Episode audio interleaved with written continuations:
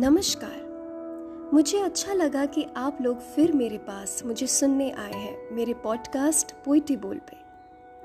आज की कविता का ट्रेलर आप लोगों ने सुना ही होगा और ऐसा नहीं है तो ज़रूर सुनिएगा, कविता और महसूस कर पाएंगे। आइए मैं आपको 1960 के सदी की दास्तां सुनाती हूँ। देखो देखो सफ़ेद ही क्यों इन्होंने चुना, मेरी पहचान को बेरंग क्यों चुना, मेरी चुप्पी को सुनके भी क्यों मुझसे नहीं पूछा सफेद ही क्यों ओढ़ा। मैंने तो सुना था रंगों का सबसे पहला दोस्त है सफेद, तो सफेद रंग नहीं क्या?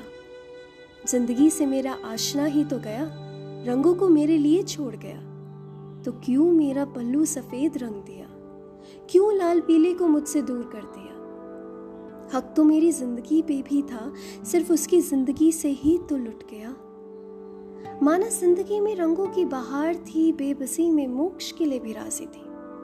ये कैसी रिवायत थी जिसने मेरी सारी इच्छाओं को दफना दिया। सहल है ये सब, कागजी है इसकी आहट, नजर नजर में छुपती है सफेदी से भरी ये चादर। चाहा है मेरी जिंदगी को यकीन में बदलने की, क्या पाया है आपने और क्या खोया है मैंने इन सफेदी भरे बादलों में।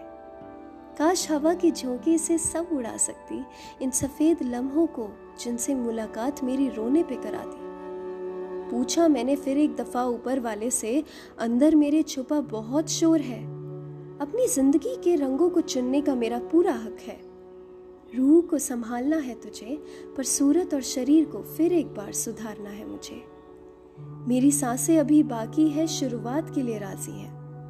मत बनाओ इस रंग को मेरी पहचान, बेरंग ना करो उसका नाम। उसका भी एक रंगों का परिवार है, जिंदगी के हम दोनों हकदार हैं।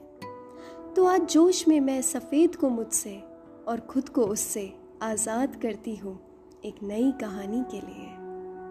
धन्यवाद।